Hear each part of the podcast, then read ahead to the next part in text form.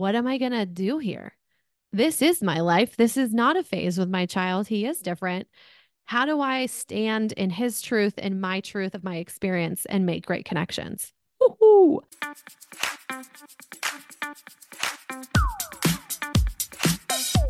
Welcome back to another episode of Free the Mother. I'm your host, Kendra Williams, and today we're talking all things matrescence and your friendships.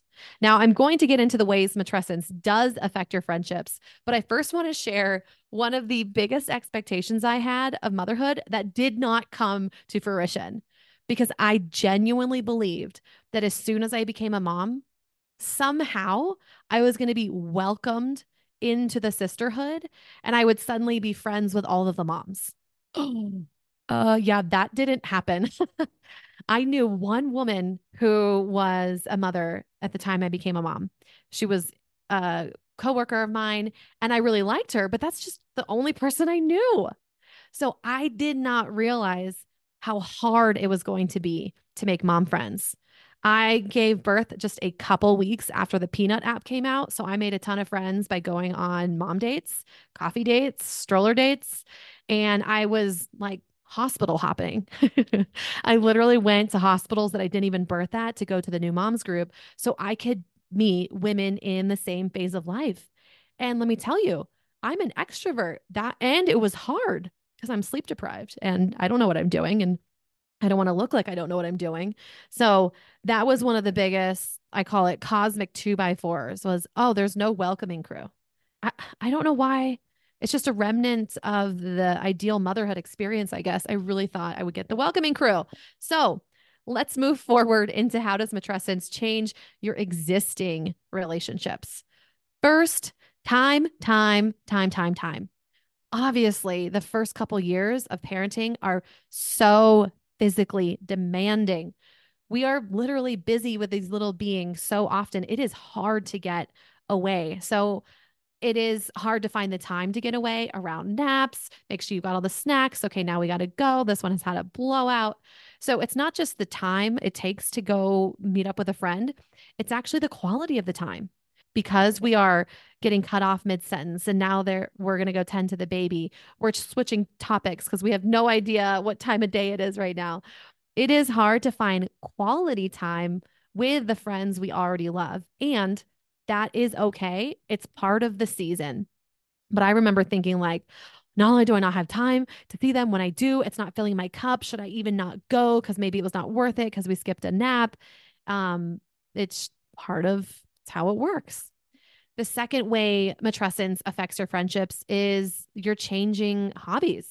Whether you were a CrossFitter, I was an Orange Theory girl five days a week, whether you did girls' trips, you're like, I don't know in this season if I'm available for 5 5 a.m. Orange Theories.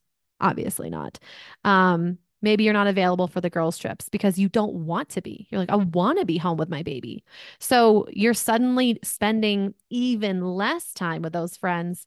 And you start wondering, like, are we even friends anymore? Did they stop inviting me just because I have a baby and they don't like me anymore? And there's just a lot to navigate here. The other thing that changes our friendships is our changing values and our priorities. Let's say you loved all of your coworkers, you still want to hang out with them, but you're on baby mode. You're in tough toddler parenting mode, and you're like, all I have to talk about is my kids. And there's nothing wrong with that, but we start internalizing, I must be boring. I've lost myself. What if they don't like me? And how do we navigate that when we have competing values and competing priorities? None of this is to say any of it's wrong. It's just to say you're going to be navigating it. Now, remember, this podcast is all about what you're going to be navigating in matrescence, and you're not going to experience the riff or probably resonate with every single thing I say, but I'm kind of covering the whole gamut. So when you hear it, you go, ah, this is a place for me to look inward. Are there any societal expectations that I could ditch right now that uh, mom's life doesn't have to change, that kids who talk moms who talk about their kids are boring whatever it is can i unsubscribe from any of that because i actually think it's okay for me to be obsessed with my child right now um, and then i want you to be able to build up your inner mother so when things change you're not taking it personally You can look at your friends and be like, they were amazing friends. That was an amazing season of my life. And I think maybe the friendship has gone its course, and that's okay. Now, a couple other ways you realize friendships go their course that we need to talk a lot more about is one, your parenting style, and two, neurodivergent parenting in general. So let's start with your parenting style. What I want to talk about is if you have a different parenting style than your friend. I'm just going to use the most obvious one. I have had a friend that spanked her kids, wanted to continue to do that, and at really tough times got a belt out. And I was call it judgy. I didn't want my fr- my kids to be around her. I felt like she parented with so much fear and my son was neurodivergent and extra sensitive. I didn't want her to be around my kids. Not when she felt comfortable to say the things that she was saying to me. And we are allowed to pick the people that we want around us and the people that we want around our kids. And this goes both ways because I do have a neurodivergent child. I want to share a story about how I had made a friend. I really liked her. And I had been sharing recent struggles with my son. Now, keep in mind, he at the time was having like 90 minute sensory meltdowns and he was very self harming. If he was really sad, his head would find a wall. If he was really mad, his head would find a wall. If he was really happy, his head would find a wall. He would bang his head. I think just the set he needed to meet the sensations that were in his body. And it was a wild ass time. Okay. And that's a lot for me to handle as a mom. And same with my, my husband, but that's a lot for friends to handle. And my friend, my new friend at the time, I felt like she was really supportive. I felt like she was on my side, but she invited me to her daughter's birthday party. And I said, Yeah, of course we're going to be there. Can I bring my son? And she paused and she said, Only if he doesn't have a tantrum, because if he does, you'll have to leave. And I know I paused, big talker Kendra paused because it was on my nest cam. I I was shocked. I'm like, I you you don't accept my child? You don't accept me? Like it's fine behind closed doors, but like you don't want to be seen with us in public? And that was effing hurtful.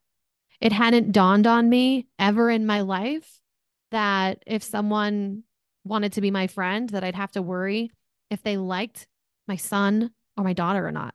They fundamentally accepted my offspring. And this quote unquote friend didn't. So that was the end of that friendship. And that was a tough realization that not only do I not want to be dealing with these meltdowns, not only do I want to not have an embarrassing birthday experience, but like you're actually going to throw me out. Wow.